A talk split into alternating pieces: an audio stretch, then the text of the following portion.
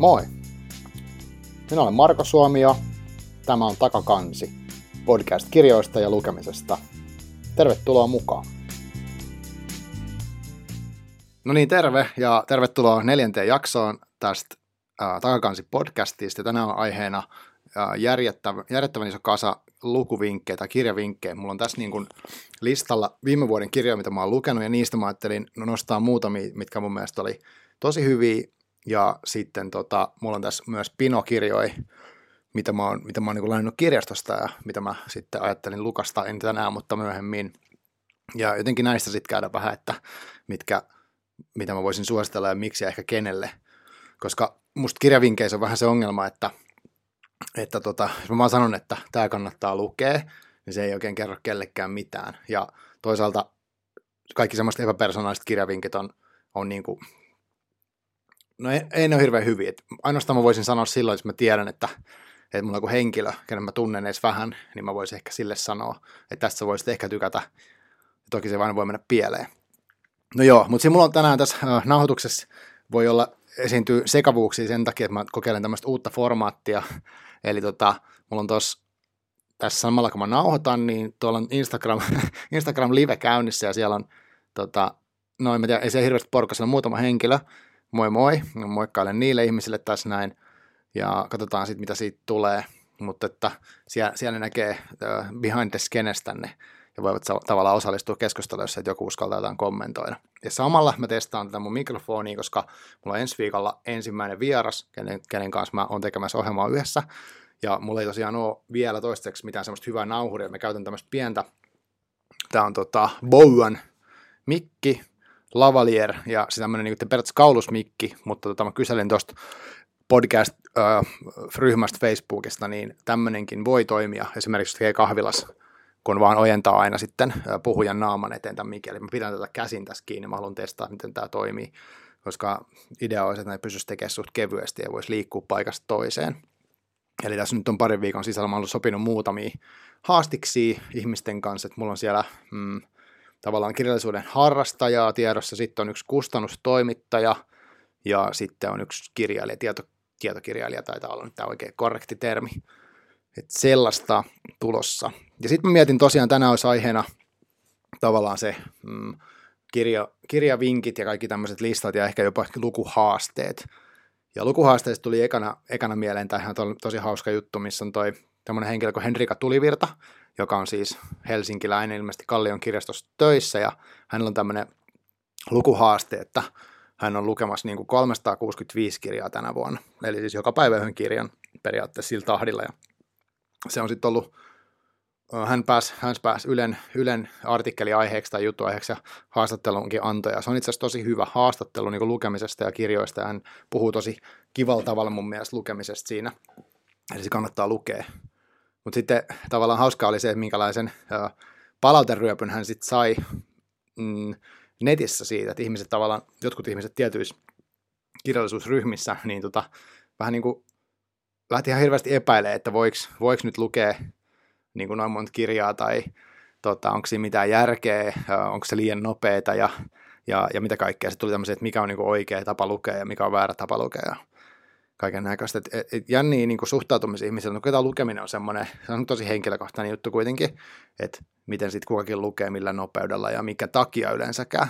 Ja, ja to, toki että toisten tekemistä on aina niin helppo kritisoida, mutta sitten ehkä pääsee kuitenkin, että itse tekee kiinnostavalla tavalla. Mutta mulla on itse asiassa sellainen toive, ja mä en tiedä, kuunteleeko Henrikka tätä, tätä lähetystä ikinä, mutta jos hän kuuntelee, niin ö, olisi tosi kiva jutella hänenkin kanssa joskus, esimerkiksi jos hän vaikka tulee vieraaksi tähän, että jossain vaiheessa pitkin vuotta, että miten on haaste mennyt, eli jos olet kuulolla, niin pistä, pistä viestiä tai mä pistän sulle, mutta tota, että se olisi tosi kiinnostavaa, vaikka jossain puolessa välissä, että onko, mikä tilanne. että tavallaan mun mielestä numero, numerohaasteet sinänsä, mä itse viime vuonna yritin, tai mulla oli tavoite, mulla on sata kirjaa, mä sain sen luettua, mulla oli joku 126 tai jotain tämmöistä, ja tota, se oli tavallaan se Suomi 100, mikä on niinku hauska läppänäkin, koska mun sukunimi on Suomi ja näin. Mutta tota, sain sen luettua, ei se ollut mitenkään kovin vaikeeta, ja kirjoja oli sitten kaiken mittaisia, tuli pitkää ja lyhyttä. Et ei se niinku loppujen lopuksi sitten, jos lukee paljon, niin on se määrä sinänsä mikään juttu. Et helposti ulkopuolelle ehkä sitten ihmetellä. Mutta mä mietin sitäkin, että mikä siitä tekee siitä lukemisesta, miten pystyy lukemaan paljon. Niin kyllä se mulla on ainakin se, että mä oon tosi nopea lukija. Ja mulla ehkä se lukeminen, mä mietin sitäkin, että kun mä lähden lukemaan jotain kirjaa, niin mulla aika nopeasti, jos on siis romaani, niin ikään kuin mä oon aika visuaalisesti ne, ne ehkä henkilöt, tapahtumat ja paikat ja semmoiset jotenkin siinä, että se, se on niin kuin aika vauhdikasta se eteneminen. Että tota, ja mulla saattaa olla joskus semmoisia, että nyt kaikki lauseet ulkoa muista, ja jotkut kirjat on semmoisia, mitkä ei olisi kovin kiinnostavia sille jäädä pohtiin lauserakenteet. Jotkut on vaikeita tai semmoisia rauhallisia, että jos vaikka joku Jaakko ylijuonikkaan se jatkosta ekstra, niin siinä on vaan kiva fiilistellä niitä lauseita, kun ne on niin hyviä. No joo, mutta nyt mä ajaudun ehkä vähän sivuraiteelle, tuossa, ei se, ei se välttämättä haittaa. Mä ajattelin, että tässä jaksossa myöskin niin en ota niin paljon stressiä tästä formaatista ja tästä pituudesta, että mä annan mennä, että kauan jaksaa, niin näin. Mutta ensinnäkin, uh, mulla on tässä tuota pinokirjoja, ja tämä on nyt semmoista, mitä mä olen lennut kirjastosta, ja nämä on tullut eri, eri reittejä, ja nämä on semmoisia, mitä mä periaatteessa kaikki haluaisin lukea. Yksi näistä on mulla itse asiassa kesken, mutta mä näistä voisin nopeasti jotain mainita. Lähinnä siksi, että mä mietin myös sitten tänään, että mm, mitä kautta kirjat niin tulee. Että nämä ei ole mitenkään, tämäkin kasa ei ole mikään looginen. Mä periaatteessa haluaisin osallistua Helmetin lukuhaasteeseen, mutta musta on jotenkin, mä en ole vielä jotenkin saanut sitä rytmiä, että mä katsoisin sieltä, että minkä mä nyt etien lähtisin niin kaivamaan sille, että nämä kirjat on kaikki tullut jotenkin niin sanotusti orgaanisesti jotain, jotain vinkkiä, vinkin kautta, tai siis aiemman luetun kautta, että mulla käy tosi usein ainakin niin itsellä, että uh, mä luen jotakin ja uh, sitten ikään kuin siellä mainitaan joku toinen kirja tai sitten, sitten tota, se on sen saman kirjailija. Ja, niin ei se mitään se ihmeellisempää. Mutta ensimmäinen tämmöinen kuin Roberto Bolano, ja tämä on tota, mä luin täältä aikaisemmin semmoisen kuin 3666 nimisen kirjan, mikä on joku tuhatsivuinen kuvaus, tai tavallaan semmoinen mysteeritarina Etelä-Amerikasta, missä naisia tapetaan kuin kärpäsiä, ja sitten siinä kuvaillaan niitä murhia, ja niitä on hirveästi, ja se on tosi raskasta, ja sitten siinä on tavallaan semmoisen yhden henkilön niin etsimis mysteeri samalla käynnissä. Mutta jotenkin sitäkin vaikutuksen niin kuin sen kirjan tyyli, ja nyt tämä on tämmöinen lyhyt puhelinkeskustelu ja kirja. Ja sitten tämä liittyy semmoiseen kirjalistoihin ja näihin, kun tämmöinen henkilö kuin Patti Smith, muistaakseni, niin, niin legendaarinen henkilö, mutta tota, hän on julkaissut muistaakseni tuolla Brainpickings-sivulla, niin löytyy itse asiassa brainpickings.com olikohan se pitää tarkistaa, niin se on semmoinen sivusto, mistä löytyy tosi paljon tosi kiinnostavia kirjalistoja, eli esimerkiksi jonkun tietyn artistin lempikirjat, ja tämän Patti Smith nimenomaan on sanonut tässä Roberto Bolanos, että hän, hänen mielestään se on niin kuin tämän vuosituhannen klassikko, että suosittelee lukea mitä tahansa hänen tekemänsä. Ja siinä on kyllä tietty maaginen fiilis. Surullista on, että tämä henkilö on jo kuollut, että hänelle ei tullut lisää kirjoja. Ja itse asiassa semmoinen korjaus, että se aikaisempi kirja olikin 2666 eikä 3666. Anyway, puhelinkeskustelu ja novellikokoelma. Sitten mulla on tämmöinen taiteen tehtävä Teemu Mäki, taiteilija, ja tota, tämä on vain esseekokoelma. Teemu Mäki on ristiriitainen hahmo, ja tämä tuli sitä kautta, kun mä näin Twitterissä, että joku, olikohan se nyt itse asiassa toi Heidi B, kävi tuossa livessä kesken kääntymässä – tai joku suositteli toiselle henkilölle, kulttuurialan ihmiselle tätä kirjaa, että hei, ootko huomannut, että tämmöinen on tullut. Ja siinä rupesi hirveästi kiinnostaa, koska mä joskus lukenut Teemu Määltä jotain, jotain lehtijuttuja, ne on musta niin kiinnostavalla tavalla kirjoitettu. Tämä tuli niin sieltä, eli netti, nettihommi, aika paksu, katsotaan nyt saanko luettu. Sitten tämä on kiinnostava tämmöinen kuin Kon Iggulden ja valloittaja, ja tämä on tasankujen susi, tämä kertoo Chingis Kaanista, ja tota, on niin kuin kirjasarja, tämä sama Connie Ikuuden on kirjoittanut muitakin tämmöisiä historiallisia kirjasarjoja. Mä sain yhdeltä kirjakauppialta, mä olin yhdessä kirjakaupassa tekemässä yhtä semmoista live, live-keikkaa tuossa pari kuukautta, milloin se oli, no en muista, mutta joku aikaa sitten olin tekemässä haastattelukeikan siellä ja kirjakauppien kanssa keskustelin ja kyselin, että mitä hän lukee, että onko hän kova lukija, niin hän sanoi, että hän, hän niinku tykkää enemmän tämmöisistä niinku faktaan perustuvista, mutta kuitenkin tässä on niinku romaani ja tota, ilmeisesti hyvin selvästi tutkitusta historiaa ja, ja näin edespäin. Hän niin kuin hehkutteli tätä niin paljon tätä kirjasarjaa, että kirjoilijaa, että mun oli pakko sitten lähteä testaamaan tätä ekaa sarjaa, ekasta niin kuin setistä. Katsotaan, miten se lähtee. En ole vielä siis päässyt alkuun. Sitten tämä seuraava on tämmöinen todella mielenkiintoinen. Nyt mä en suoraan sanottuna muista, että mistä ihmeestä mä tämän bongasin. Tämä oli ehkä jossain, olisiko tämä joku Guardian Booksin tota, kirja-arvostelussa tai semmoisessa jossain listassa kiinnostavista kirjoista Tai sitten tämä oli jostain ihan muualla, mä en muista ollenkaan, mutta jotenkin se, miten tätä kuvailtiin, oli kiinnostava. Tämä on siis kiinalainen kirja, tai kiinalaisen kirjoittajan, otas mä lausua, Sixin Liu äh, Seellä. ja äh, kirjan nimi on The Three Body Problem, tämä on siis englanniksi käännetty, että Kiina ei tosiaan osaa lukea. Ja tämä on niin kuin, sitä varoiteltiin jotenkin sillä, että on hyvin semmoinen tieteellinen skifikirja, missä ikään kuin käydään, pitäisi tietää jotain fysiikan lakeja sun muita, mutta itse asiassa ei, että tämä on niin tosi sujuvaa tekstiä ja älyttömän mielikuvitusrikasta kamaa. Mä oon vähän yli puolessa välissä ja tota, en malta odottaa, että pääsen lukemaan loppuun.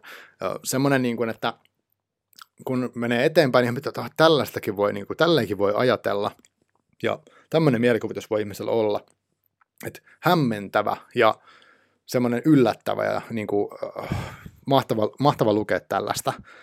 Vaikka pelkäsin tosiaan aluksi, että pystynkö ja jaksanko ja onko tylsä ja muuta, mutta ei todellakaan, että todella mielenkiintoinen. Ja tästä tulee mieleen itse asiassa toinen semmoinen kirja nimeltä Viinamaa, ja mä en muista, kuka sen on kirjoittanut pari vuotta sitten, kiinalainen kirjailija voitti Nobel-palkinnon kirjallisuudesta, ja Viinamaa olisi yksi hänen, hänen kirja, ja se on niin, kuin niin äärimmäinen alkoholikirja kuin voi vaan olla, että mikään suomalainen alkoholia kuvaava teos ei pääse lähellekään, että jos kiinnostaa niin kuin viinahommat, niin se on semmoinen, kannattaa, kannattaa tsekkaa.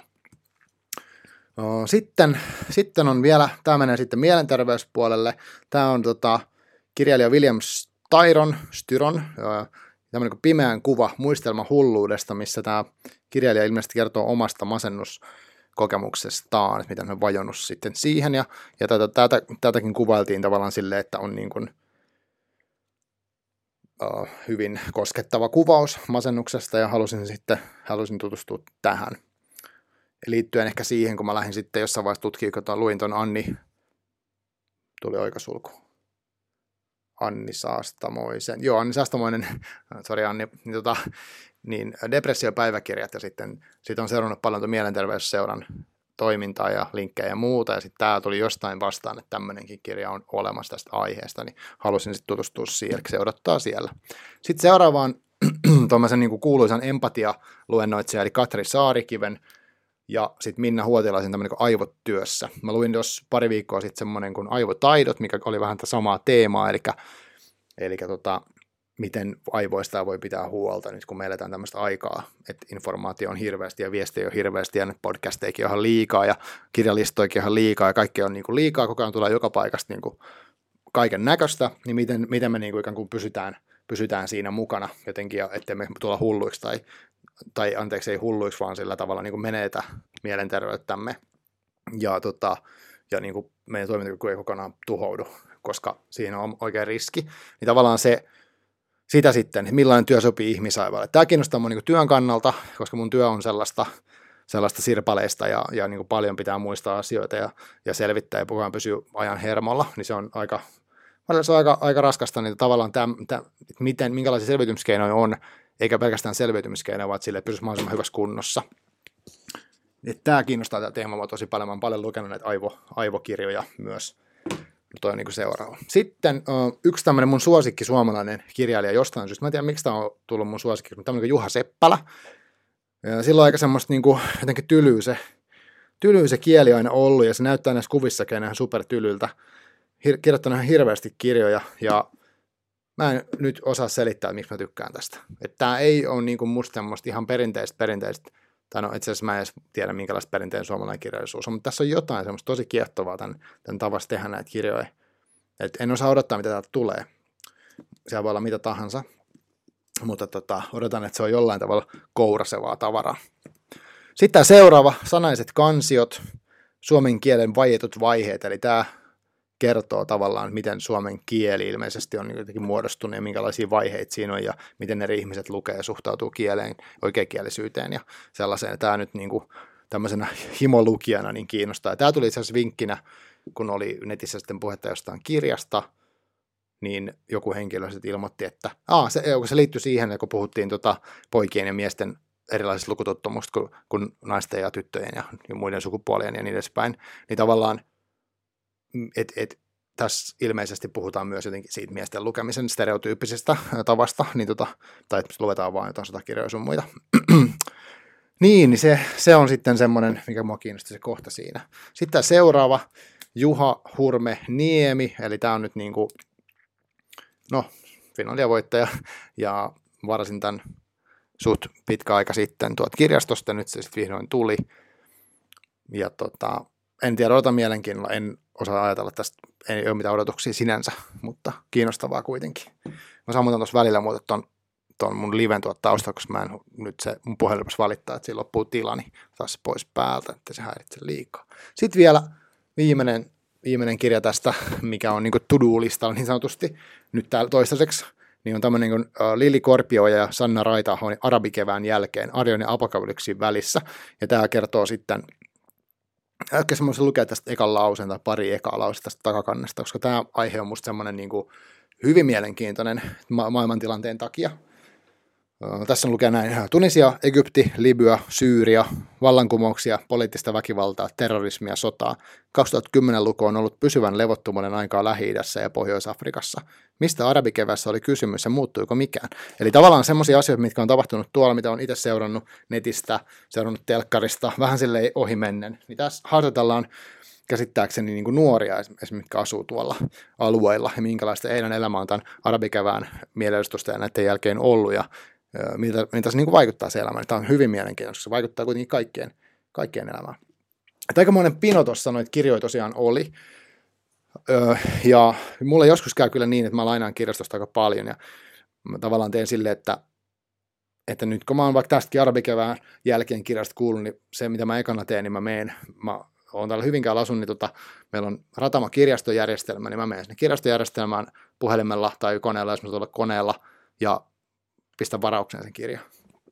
Eli sitten siinä käy helposti silleen, että mulla on sitten toskin nyt tasa yli kymmenen kirjaa yhtäkkiä kotona, koska ne tulee sitten usein silleen yhtäkkiä, vaan kaikki samaan aikaan, ja sitten mä oon vähän pulas niiden kanssa, että, että se väli lähtee vähän käsistä, että ehkä mä oon miettinyt jopa sellaista, että pitäisikö pitää jossain vaiheessa semmoinen vaikka lukematon kuukausi tai viikko, että en, en lukisi mitään enkä lainaisi mitään, palattaisi kaikki kirjat ja niin edespäin. No joo, mutta tässä oli ehkä noita tommosia niin kuin, mitä mulla on nyt luettavana. Eli kuten huomatte, niin siinä ei ole mitään logiikkaa. Ja nyt mulla ei ole mitään semmoista jär- tai järkevää tai edes niinku mua kiinnostavaa lukuhaastetta, koska no ei vaan ole. Et se helmet lukuhaaste nyt on, mutta se on tavallaan musta aika semmoinen random, random lukuhaaste, koska siinähän niin kuin ei ole välttämättä mitään yhteyttä näiden kirjojen välillä, eikä mun mielestä välttämättä tarvikaan olla sinänsä. No joo. Mutta tota, tällaista tässä. Ja no seuraavaksi mä ajattelin sitten ehkä hyppää niihin edellisvuoden kirjoihin, eli 2017, mitkä oli mun mielestä parhaita, mitä mä ehkä suosittelisin. Ja mä yritän nyt silleen luetella näitä vähän, vähän sillä kulmalla, että, että mitä mä niin kuin suosittelisin ja mi, mihin tarkoitukseen, jos, tota, jos se vaikka olisi hyvä ratkaisu, koska mä en voi tietää, että niin kuin minkälaista kirjoista sä vaikka jos sä kuuntelet tätä, niin tykkäät. Niin, niin. Mutta jos näistä joku tarttuu, niin hyvä. Ja mä tarkoitus, että mä laitan näistä sitten kaikista linkit niin kuin aina Goodreads-sivulle jokaisesta kirjasta tuohon tohon tota, lähetyksen siihen tekstiin, mikä siihen alle, alle ilmestyy, niin sit voi niistä klikkailla, jos joku sattuu kiinnostaa, niin ei tarvitse tavallaan kelailla että lähetystä edes takaisin. Mä yritän muistaa sitten kaikki. Ja mä lähden nyt tästä siitä, että mä linkitän vaikka tämän koko mun luettu hyllyn tuosta Goodreadsista myös sinne, niin jos niitä haluaisit katsoa sieltä. Mutta tähän väliin semmoinen toinen asia, eli mä olin tuossa sain suuren kunnian olla mukana Sivumennen podcastin uusimmassa jaksossa, eli tämän vuoden ekassa jaksossa. Ja olin siinä haastateltavana ihan lyhyesti, mutta olin kuitenkin niin tota, tästä mun uh, Chiclit-haasteesta, minkä mä tein. Se oli tosi kiva kokemus, että kiitos vaan, kiitos vaan sinne Sivumennen podcastin tekijöille.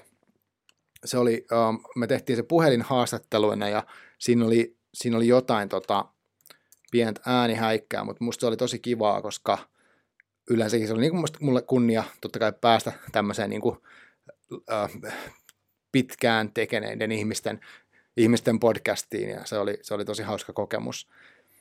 Eli tavallaan he kyselivät, että mitä mieltä mä olin siinä siitä Chiklitistä ja niin edespäin. Ja se oli kyllä, se jotenkin hämmentävä se koko, koko asia siitä miesten ja naisten ja kaikkien sukupuolten niin kuin tästä niin kuin lukutottumuksesta. Siihen pitäisi jotenkin palata jossain vaiheessa jotenkin rakentavalla tavalla, mutta mä en vielä tiedä, miten se voisi olla. Ja, mutta tavallaan tässä sivumennen podcastissa, niin Jonne ja Johannan podcastissa, niin ehkä, ehkä sitten se, että tämä uusin jakso oli tosi kiinnostava muutenkin, että ei pelkästään siksi, että mä satuin olemaan siinä, että mulla oli hyvin pieni osuus, ja paljon mielenkiintoisempaa oli niin kuin keskustelu siitä miesten ja naisten tavallaan suhteesta siihen, miten se näkyy tässä Me Toossa ja mu- muissa asioissa, mikä siihen liittyy. Ja siitä oli, siitä oli tosi kiinnostavia, vähän niin kuin ahdistavia puheenvuoroja, mi- mihin olisi myös kiinnostavaa niihin palata jossain vaiheessa, mutta en mä nyt tässä yksikseni niitä, niistä pääse niin kuin oikeastaan mihinkään suuntaan. Mutta ehdottomasti suosittelen kuuntelee,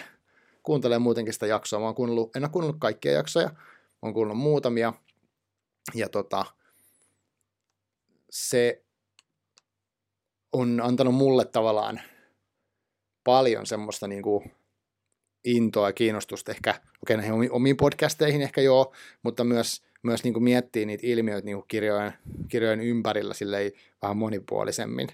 Että tässä, tässä niin kuin aina lähestytään jotenkin jotain ajankohtaista aihetta silleen mielenkiintoisesti. Ja sitten myöskin tulee ehkä pieni stressi siitä, että, että miten, tota, miten kerkeisi olla mukana kaikessa semmoisessa mielenkiintoisessa tekemisessä ja, ja niin kuin kulttuuritapahtumissa sun muita. Tästä tulee helposti ehkä sille, jos, jos lähtee vähän liian laukalle nämä jutut, niin, niin tavallaan se, että kun seuraa kaikkia tämmöisiä, jotka tekee mielenkiintoisia juttuja ja sitten kaikki miettii, mitä tapahtumia on, miten paljon vaikka kirjatapahtumia on, kulttuuritapahtumia on. Tämäkin liittyy ehkä siihen, siihen aivot työssä kirjan teemaan, että kaikkea on ihan hirveästi. Et tuntuu, että ei ole niin kuin ai, sillä tavalla aikaa oikeastaan mihinkään, tai siis paljon vähemmän on niin kuin, vaikka mukana live-tapahtumissa mitä, kuin mitä haluaisi, että tosi vähemmän käyn oikeastaan miss, missään tuommoisissa, missä pitäisi, tai pitäisi ja pitäisi, mutta ehkä haluaisin. Että mä en tiedä niin kuin, miten nämä ihmiset tekee sen. En mä puhun pelkästään nyt tästä toisesta podcastista. Mutta tosiaan niin siellä, sen verran ja mainostan tässä, että sivumennen podcast tosiaan löytyy kaikista mahdollisista palveluista ja Jonna Tapanainen ja Johanna Laitinen pyörittävät sitä, niin tota, uusin jakso Rakkautta vain oli tämä, missä sitten, missä pääsin olemaan mukana. Mutta seuraavaksi niin tosiaan voisin käydä läpi vähän muutamia viime vuonna luettuja kirjoja. Ja tosiaan yritän, yritän sillei, sillä kulmalla, että miten, mihin, mihin vaikka tarpeeseen mä suosittelen, että jos mä silleen voin, voin, voin sanoa. Katsotaan. Mä lähden tykittää tästä näitä ja sitten tota, mä, mä lähden siitä, että mulla on tosiaan tämä, jos nyt kuuntelet tämän niin ei ole pakko sitten niinku kelailla. Eli mä, mä, mä lähden siitä, että mä periaatteessa mainitsen jollain tasolla kaikki ne viime vuoden luetut kirjat, millä mä oon antanut Goodreadsissa viisi tähteä. Niin kuin tälle, tälle mä ajattelin lähteä liikkeelle tässä. Niitä on aika monta, koska mä aika hövelin näistä tähdistä. Ja tähtiarvostelu on muutenkin tyhmä, koska mitä se nyt sitten kertoo? Yleensä mulle se tarkoittaa tässä Goodreadsissa sitä, että se kirja on jotenkin tosi, to, tosi, tosi kovasti tehnyt vaikutuksen tai kolahtanut tai herättänyt voimakkaita tunteita tai, tai niin kuin ajattelua tai semmoista, niin kuin, että se on niin kuin sellainen niin kuin märkä rättipäin naama, että wow, että tämmöinenkin on. Sitten neljä tähtiä on semmoinen, että vaikka niin kuin, se on aika tosi hyvä ja semmoinen, mun mielestäkin voisin suositella, mutta se siitä jotenkin puuttu se, mikä olisi niin kuin semmoinen niin kuin, tajunnan räjäyttävä juttu. Mutta sitten voi olla, että ne on niin täysin epätasaisia keskenään, kaikki viiden tähden kirjat, ne on eri genrejä, ne on eri tyylisiä, ne voi olla, että joku toinen lukee, niin on, että mitä tämä nyt tarkoitti. No joo. Mä lähden alusta. Tämmöinen kuin Elävältä haudatut, Nadeem Aslam. Tästä mä oon puhunut aikaisemminkin jossain ja maininnut tämän miljoonaan kertaa eri paikoissa. Afganistanin sota. Ja sanoisin, että tämäkin voisi olla semmoinen, ketä kiinnostaisi vaikka tuo arabikevään jälkeen kirja. Kaikki, ketä kiinnostaa tämä globaali dynamiikka. Tämä on romaani, tosi tunteisiin menevä, koskettava, raaka, hirvittävän surullinen tarina sodan jälji, niin kuin alle jääneistä ihmisistä. Ja ehkä musta silleen kiinnostava lukea niin kuin suomalaisena sillä tavalla, kun täällä aina puhutaan talvisodasta, aina puhutaan siitä Venäjästä ja aina niin kuin se sama tarina, että Suomi on jäänyt sinne alle ja muuta ja taistellut mikä on hieno juttu, ja silleen me ollaan, se on niin kuin, historiallisesti meille tosi tärkeä. Minusta on tärkeää lukea myös muiden kokemuksia. Tässä tapauksessa nimenomaan, että se ei ole länsimaisen näkökulman läpi tullut, niin kuin aina kaikki yleensä on. Niin tästä tulee sitä niin kuin tosi se toi, toise, niin kuin toise, toisen puolen ää, tavallaan tarinaa. Musta se on, tämä on sen takia hirveän tärkeä kirja. Ja sitten semmoiselle suosittelen, että kiinnostaa maailman tapahtumat. Uh, seuraava on sitten tämmöinen kuin Älä koskaan pyyhi kyyneleitä paljainkäsin trilogia. Kertoo Tukholman uh, homoskenestä, miten AIDS levisi sinne ja tuhosi ihmisten elämät traaginen tarina. Jos tasa-arvo kiinnostaa, niin ehdottomasti suosittelen. 1984, George Orwell, no tämä on klassikko, ehkä tästä tarvitse kertoa enempää. Dystopia, ruma, ruma tarina, ahdistava tarina, semmoiselle, ketä kiinnostaa diktatuurit ja totalitarismi ja tämmöiset niin kuin, ehkä, no fasismi, ihmisten sortaminen, sellaiset teemat, niin totta kai, totta kai vaan siis kannattaa tutustua. Mä lukin se pariin kertaa, että toka kerta oli vähän raskaampi kuin eka. Sitten on tämmöinen kuin Deep Work, uh, Rules for Focused uh, Success in a Distracted World. Sorry, saksalainen aksentti. Ja tämä kertoo periaatteessa tämmöinen niin, niin sanottu bisneskirja. Se on muuten, musta olisi joskus kiva tehdä jakso bisneskirjasta ja haastella jotain, että lukee pelkkiä bisneskirjoja.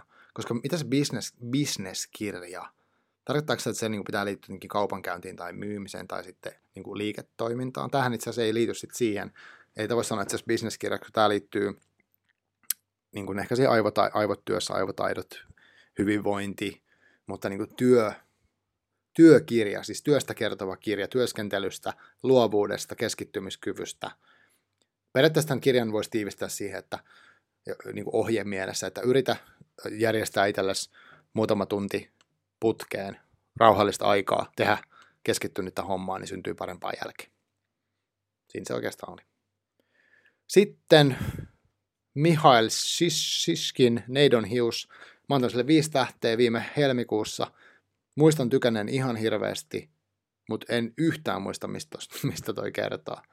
Et se on kolahtanut silloin, ehkä se oli se kieli, ehkä siinä oli jotain tällaista, mutta mulla mitään, jos mulla kysyy multa, tai nyt kun mä yritän siis kertoa, niin ei, ei mulla ole mitään käsitystä, mistä se kertoo.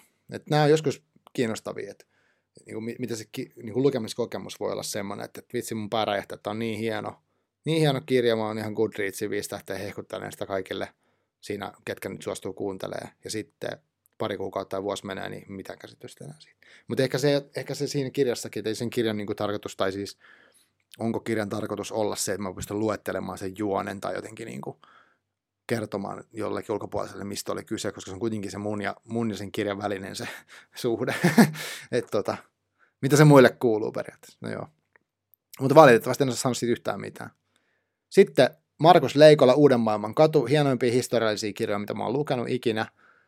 Kertoo 1900-luvun historiasta tiettyjen tapahtumien kautta, että sille mennään sinne tapahtuman paikalle tapahtuma, tapahtumien kokijoiden ihmi, niin kuin sinne viereen ja ollaan siellä vaikka Stalinin viereen, kun se tekee päätöksiä. Isojen päätösten, isojen tapahtumien aikaan sinne korkkimaan niin kuin ihmisen selän takana. Siinä, ja sitten siinä niin kuin päähenkilönä on toi itse Piru. Erittäin taitavasti kirjoittu. Kaikille, ketkä tykkää historiasta. Yeah, näin. Sitten uh, Challenger Sale, Taking Control of the Customer Conversation. Mulla oli tuossa alkuvuodesta semmoinen jotenkin tavoite, että mä luen myynnistä. Mä kiinnostin myyn niin kuin tavallaan oman työn takia, että pystyn mä kehittyä jotenkin myyntityössä ja mä luin muutamia kirjoja. Tämä oli musta niistä paras. Eli tässä niin lähdettiin siitä, että uh, pitäisi myyjän parhaimmillaan pystyy haastamaan sitä asiakasta, että hei, ootko varmaan haluat tehdä noin, mulla on tässä näkemys. Tuoda näkemyksiä esille, eikä, eikä vaan yritä tykittää sitä omaa sanomaa toisen naamalle, vaan kertoa, että miksi omasta mielestä joku asia on tärkeä. Eli tavallaan sitä, että miten perustellaan asioita hyvin. Eli jos myyntihommat kiinnostaa, niin se on hyvä kirja. Sitten Still Like an Artist, Austin Kleonin, nyt klassikkoa, mutta Austin Kleon on hirveän näkyvä netissä, niin mä oletan, että kaikki tietää sen, en mä tiedä, tietää sitä kukaan. No kuitenkin, hän onkin kirjailija, kuvataiteilija, kai runoilija, en tiedä mitä hän loppujen lopuksi oikeastaan tekee. Hyvin vahva verkkopresenssi ainakin on. Tämä kertoo luovuudesta, minkälaisia käytännön harjoituksia voi tehdä oman luovuuden kehittämiseksi. Muistaakseni ne oli hyviä vinkkejä kaikki, mä oon sille viisi tähteä. Eli jos luovuus kiinnostaa, luova työskentely, niin suosittelen sellaiselle henkilöille. Sitten on taas tämmöinen niin kuin, vähän mysteerikirja, Good, äh, Jakhina Gudsel, Suleika avaa silmänsä. Äh, muistan, että oli vaikuttava, kertoi Suleikan nimisestä henkilöstä, mutta en kyllä muista yhtään mitään tästä niin kuin juonesta. Et en osaa sanoa, että ehkä, ehkä on tyhmä, että mä sanon tämän kirjan tässä, mutta siis tämä teki muuhun kyllä vaikutuksen, muistan elävästi sen, niin muistan jotain yksittäisiä kohtia, ja, mutta en, en tarkemmin. Et fiilis oli se, mikä tässä ratkaisi. Semmoinen niin slaavilainen, aika synkkä, surumielinen tunnelma.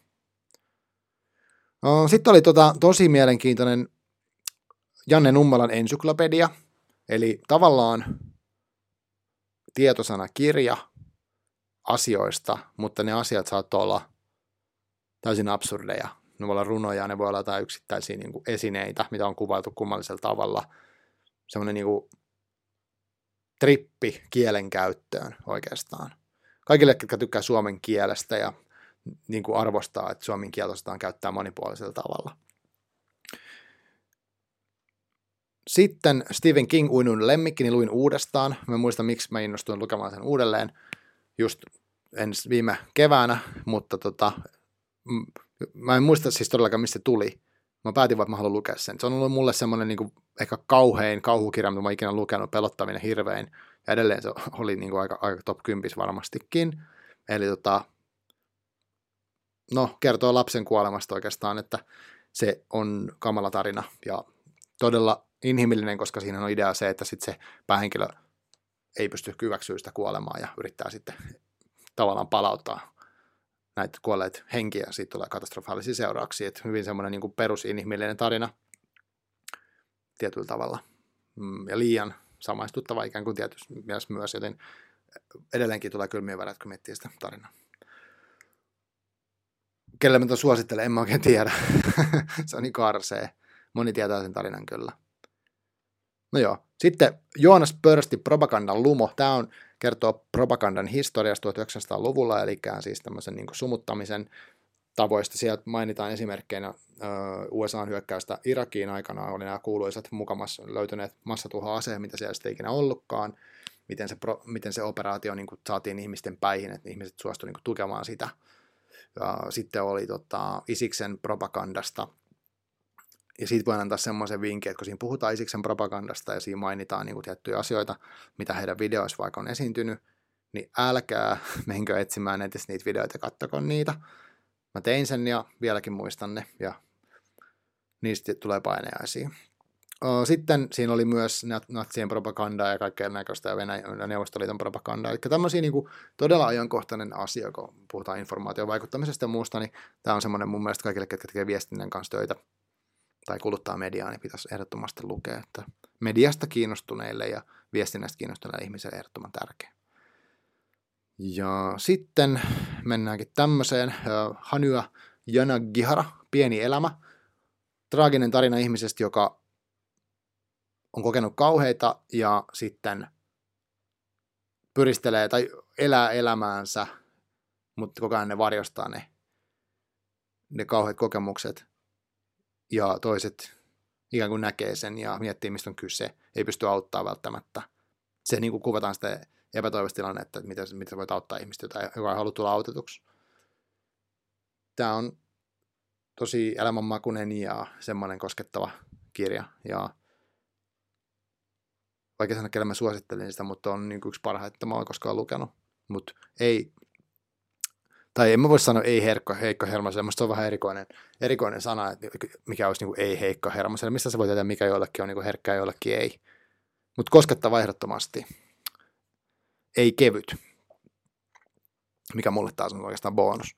Um, sitten Alf Henriksson Antiikin tarinoita 1-2. No tässä kerrotaan Kreikan mytologiasta ja, ja Rooman ja tämmöistä niin kuin vanhojen, kaikki vanhat mytologiat oikeastaan listattuna silleen niin kuin aina hauskalla tavalla. Ja aika semmoinen loppujen lopuksi, niin kuin jos miettii, niin aika luettelomainen, mutta ehkä se, mikä tässä tulee, tekee vaikutuksen, on se, että miten paljon nämä tarinat edelleen vaikuttaa meihin. Ja miten ne tulee esille eri kautta, eri taiteissa nostetaan uudestaan ja uudestaan ja uudestaan että samoin vanhoja antiikin tarinoita ja niitä, ne karikatyyrit ja tämmöiset niin hahmot sieltä nousee uudelleen vaan. Että sen niin kuin, vaikutuksen tekee ehkä se, että miten tämä kulttuuri on toistaa itteensä koko aika. Ja me käytetään niitä perustarinoita uudelleen uudelleen se tekee siitä tästä koko meidän touhusta niin jotenkin hellyttävää. Ja laittaa arvostaa toisaalta näitä alkuperäisiä tarinoita tosi paljon. Tämän kanssa suosittelen kuunneltavaksi Ulver-nimisen orkesterin levyn Assassination of Julius Caesar, missä sitten myös viitataan näihin myytte- vanhoihin myytteihin tosi voimakkaasti, niin se toimii tosi hyvin yhteen sen kanssa, että kannattaa, kannattaa testaa monimediallisuutta. Sitten on Isabel Allende, Henkien talo. Mm, jaa, mitä hän tästäkin sanoisi? Semmoinen sukutarina. Ja jotenkin mukaansa tempaava. Ihmisiä, jotka näkee näkyjä. Siis, tai siis, siinä on pikkasen yliluonnollista, pikkasen ei ja semmoista niin kuin jännää tunnelmaa, mutta ne hahmot on tosi kiehtovia ja niihin niin kuin miettimään, että miten niillä menee ja mitä ne ajattelee. Niin jopa niin kuin syvälle sinne sen suvun tarinaan, ihan toiseen maailmaan. Se oli hieno. Suosittelen tämmöisiä niin kuin, mitä, onko nyt, on, voiko sanoa, että hyvien sukutarinoiden ystäville ehkä. No joo, sitten robotit, Isaac Asimov. Tässä mietitään tosi paljon kaikkia niitä asioita, mitä nyt monet miettii, kun puhutaan tekoälystä ja sellaisista. No yleensä minkälaisia eettisiä asioita tekoälyyn liittyy. Esimerkiksi nyt keskustelussa on tämä, että mitä jos tekoäly on mukana rekrytointipäätöksen tekemisestä oikeus käsittelyssä, että voiko sinne joku vahingossa koodata pätkän, mikä sitten ikään kuin syrjii ihmisiä vaikka asuinpaikan perusteella, tai sukunimen kirjoitustason perusteella, oikein tämmöistä. Voidaanko olettaa ihmisissä liikaa, voiko uskonnollisuus vaikuttaa, ja voidaanko me vahingossa koodata meidän ennakkoluulot, mitä meillä muutenkin on, niin näihin tekoälyjärjestelmiin. Totta kai voidaan. Tämä kirja käsittelee tämän tyyppisiä teemoja, mutta se mikä on hauskaa, että on 50-luvulla kirjoitettu kauan ennen kuin näitä nykyisiä tekoälykeskusteluja on käyty. Eli hirveän visionäärinen ollut. Hyviä tarinoita, haus, niin kuin kiinnostavia, hauskoja novelleita, lyhyitä novelleita elävistä roboteista. Yes. Sitten, no sit mä näen kaksi, mä kuittaan nopeasti, äh, mikä on tosi epäreilu, vähän tyhmääkin. Mutta mä luin siis, uh, innostuin Shakespeare-hommista jostain syystä. Luin Hamletin ja kesä on unelma aika putkeen. Ja mä en osaa sanoa niistä mitään. Nämä on semmoisia, mun pitää lukea ne moneen kertaan että mä saisin niistä mitään enää irti, joten mä skippaan ne tässä, tässä vaiheessa. Mutta sitten seuraava oli mulle todella ö, hauska, ja tämä on semmoisille oikeastaan, niin kuin, jotka lukee paljon kirjoja. Ö, Pierre Bauard, miten kato sanotaan, Bayard, vai onko se sitten ranskalainen, en tiedä. Mutta tämmöinen otsikko, miten puhua kirjoista, joita ei ole lukenut. Ja tässä oli niin kuin erittäin hauska kirja. Tämä on tavallaan sitä, että No siis otsikon mukaan.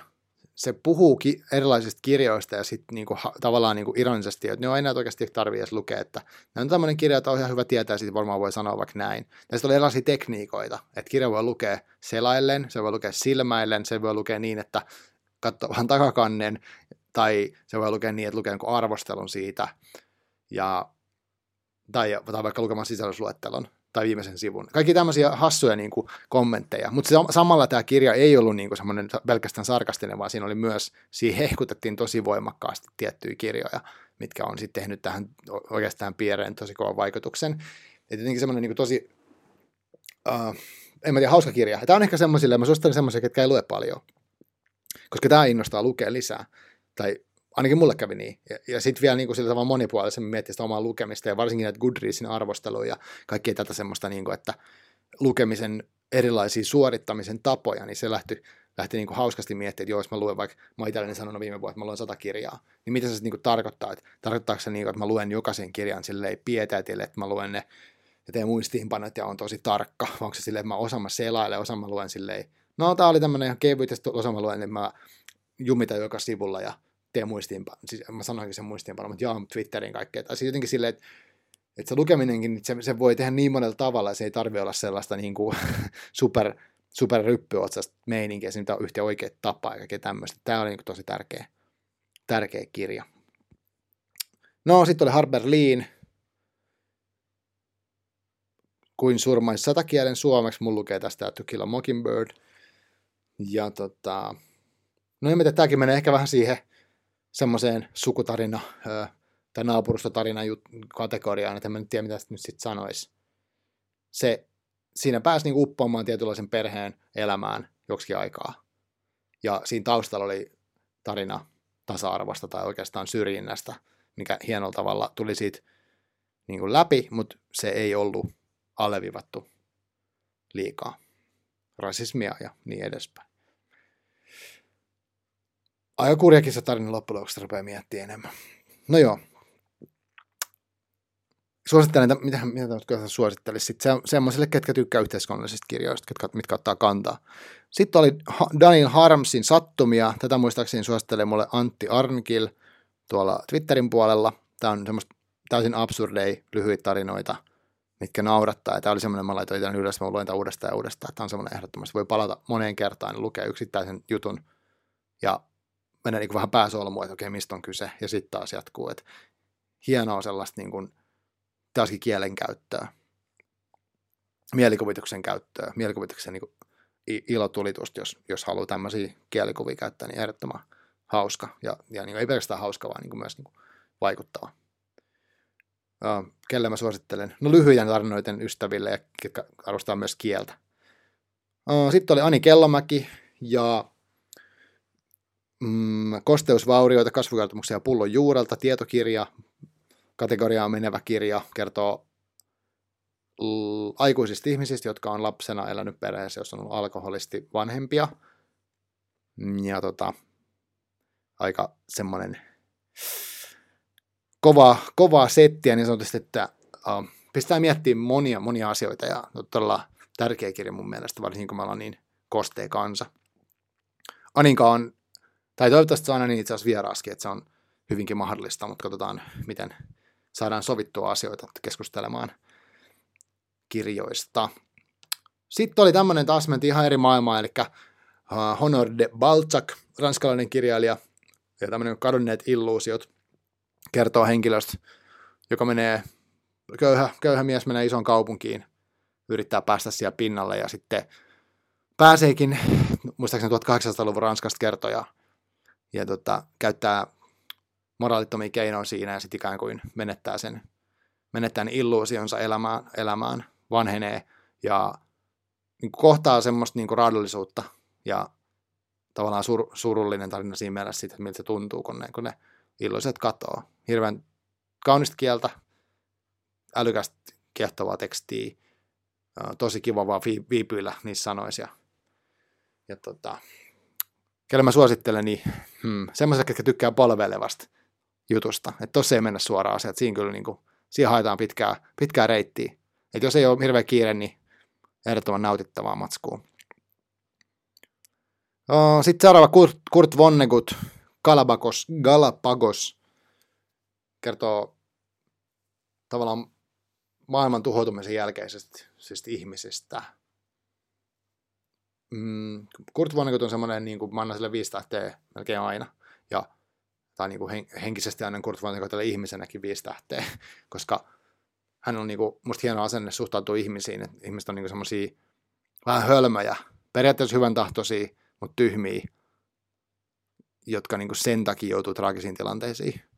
Ja mä jotenkin arvostan sitä hänen näkemystään tästä meidän touhusta, että ei, niin kuin, ei nosta ihmisiä hirveän jalustalle välttämättä. Arvostaa tietyllä taiteellisia saavutuksia ja sitä kaikkea kauneinta, mitä ihmiset pystyy saamaan aikaan, mutta sitten samalla niin kuin nauraa ja myös suree sitä, miten tyhmiä me osataan olla, mitä hölmöi me osataan olla, kun me tuhotaan toisiamme ja niin kuin ei kuunnella toisiamme ja kaikkea tällaista.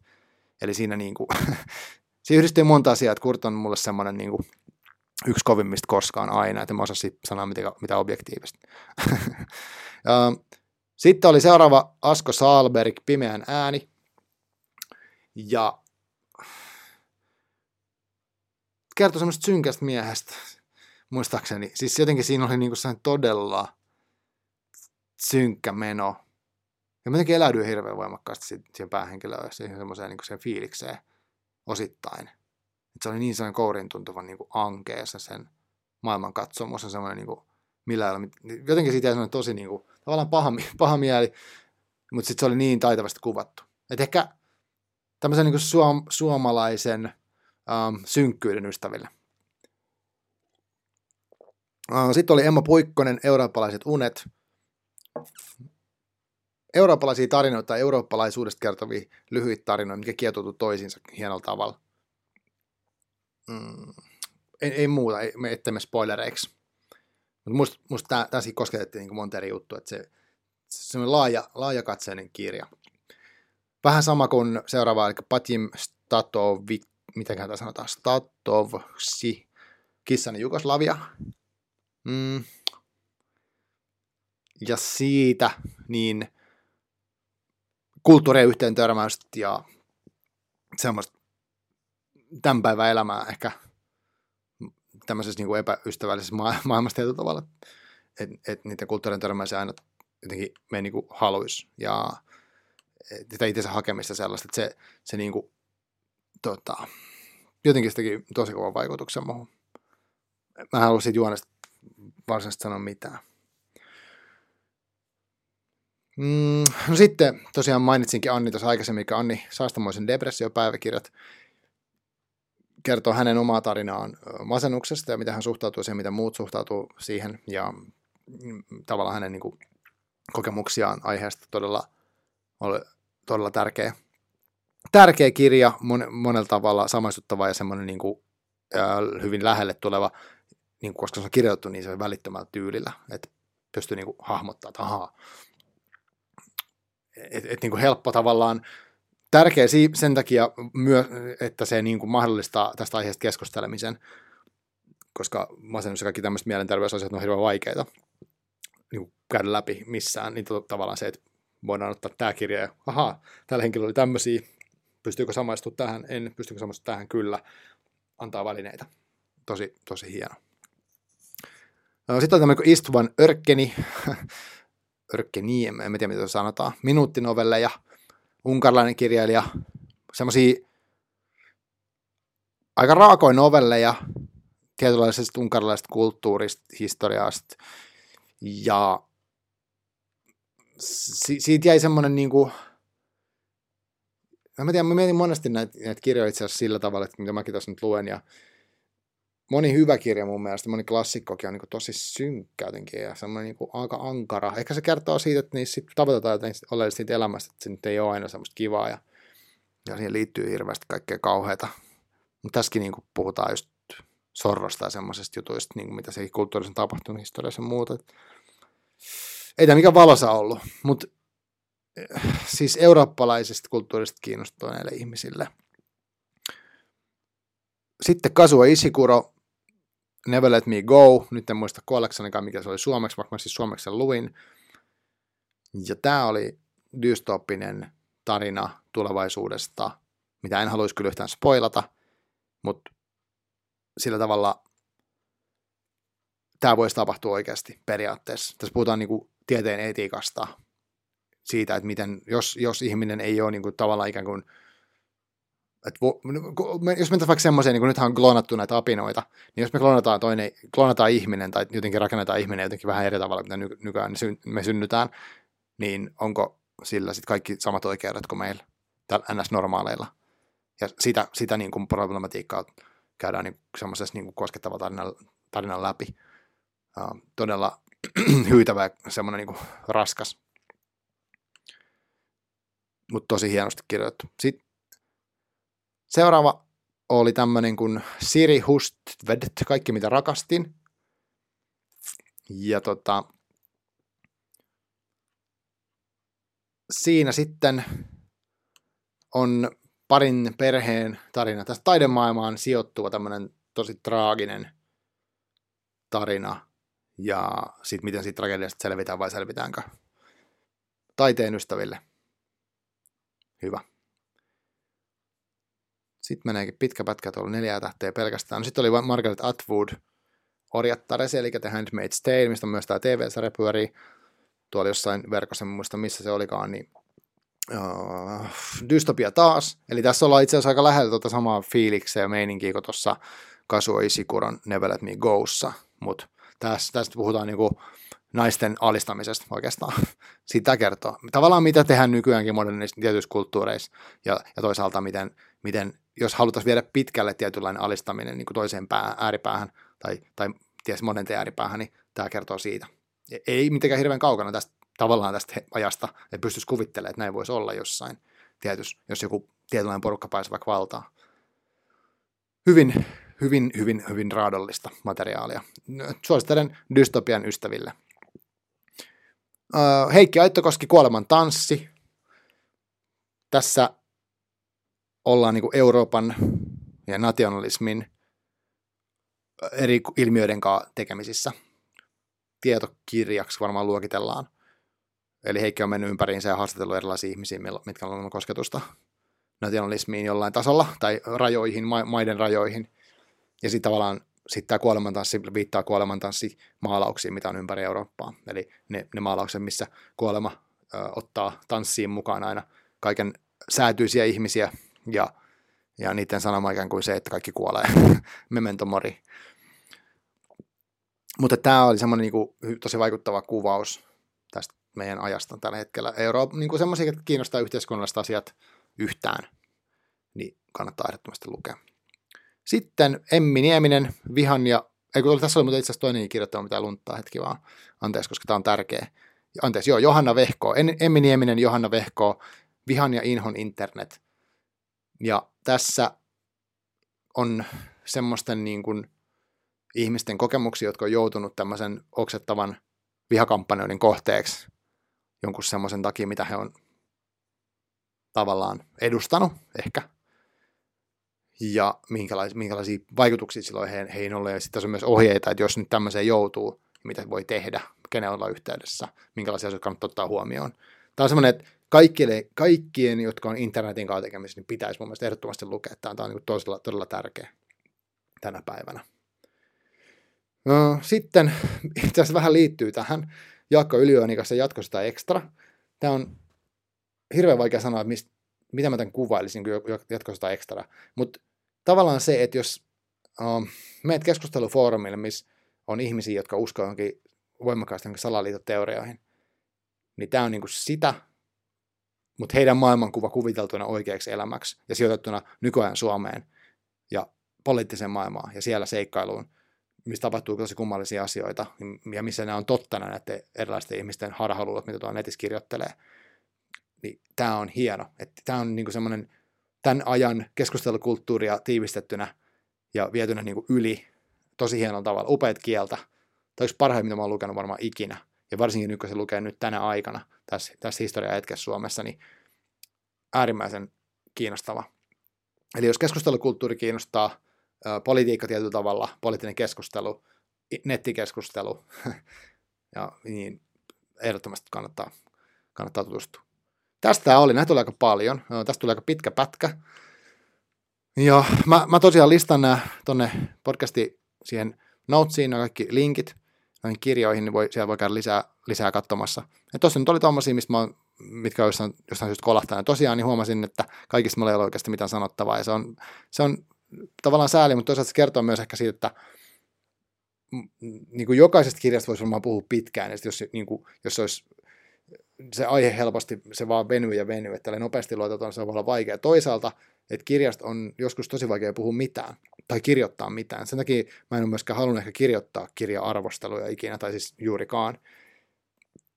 Koska jos mä luen kirjan, sanotaan vaikka ylijuonikkaan jatkosta ekstra, niin en mä pysty kirjoittamaan siitä mitään. Se on niin, niin upea se teos. Että jos mä lähden kirjoittamaan mun omalla tyyliin jotenkin, niin se tuntuu ihan niin kuin typerältä kömpelöltä, jos mä sanon vaan, että se on tosi hyvä tai jotain, niin mitä, mitä merkitystä sillä on? Mä en saa kommunikoitua yhtään siitä mitään, mitä mä niin kuin haluaisin saada kommunikoitua, että se jää semmoisessa vajaaksi, tuntuu tyhmältä, niin tota, mä en sitten tee sitä.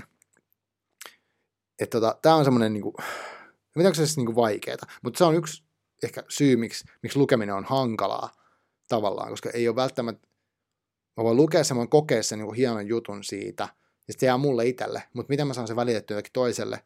Pitäisikö mulla välittää sitä jollekin toiselle? Jos mä haluaisin, niin miten mä teen sen? Se on niin kuin melkein mahdotonta, koska toiselle ei ole ikinä samaa kokemusta. Se lukee sen, sen, joku lukee saman kirjan kuin minä, niin se lukee sen niin kuin omien historioiden, omien kokemusten, omien niin kirjalukemisjuttuja ja kaikkien, niin kuin, kaikkien leffoja, mitä se on nähnyt, kaikkien keskustelua, mitä se on käynyt, kaikkien sen niin kuin, koko maailmankuvan läpi, se lukee sen saman kirjan ja se lukee sen eri lailla ja sitten sit sä ajattelet, että tämä on ihan, ihan paska tämä kirja, anteeksi, tämä kirja oli huono, että, että se suositti, miksi Marko suositteli mulle tätä, että ei tästä ole mihinkään. Ja, ja sitten sit toisaalta hän voi tehdä sen saman mulle, että vau, wow, että tämä oli kokemus, mitä mä oon lukenut sitten mä lähden sitä lukemaan ja sitten mä en saa sitä yhtään mitään. Eli tämä, niin kuin, tämä kirjoitus niin hankaluus on tämä, tavallaan hienouskin, että koska me ei tiedetä ikinä, että mikä se toisen kokemus siitä on, niin sen takia ne tähtiarvostelut oikeasti ihan tyhmiä. Ja varmaan niinkin, että toisessa ajan hetkessä niin joku tähtiarvostelu voisi olla toisin päin, kun, kun se tekee niin kuin eri elämäntilanteessa esimerkiksi. Joo, kiitos, uh, kiitos jos kuuntelit näin pitkä, aika pitkä pätkä tuli tästä, eli tämä oli tämmöinen kirjavinkkijakso nyt. Ja tosiaan tämä mun podcasti, niin hakee edelleen formaattiaan, kuten, kuten varmaan huomaatte, eli mä en tiedä vielä, mikä on mielekästä itsellä, mikä on hyvää, mikä, mikä on kiinnostavaa kuunnella, mutta tämä nyt oli tämmöinen kirjavinkkikokoelma. Voi olla, että mä jossain vaiheessa kokeilen sille, että mä menen yhteen kirjaan, otan sen vähän tarkemmin. Ja nyt on tosiaan tulossa näitä vieraita, mutta mä en ehkä halua jotenkin puhua vielä niistä ihan hirveästi, koska suunnitelmat vaan muuttua, mutta mulla on tiettyjä aiheita. Sanotaan näin, että tullaan käsittelemään varmaan lähiaikoina semmoisia asioita kuin erilaiset formaatit, tyylin äänikirjat, tämmöiset näin, ja sitten sit ehkä mennään vähän tietokirja-asioihin, ja sit, sitten, sitten on kaikkea muutakin, mutta ei niistä ehkä sen enempää vielä. Kiitos, kiitos kun kuuntelit. Kerro, jos sulla tulee jotain näistä jutuista mieleen, niin kerro mulle mielipiteesi tai asiasi jollain kommunikaatiovälineellä. Informaatio kyllä löytyy. Ja tota, palataan taas. Moi!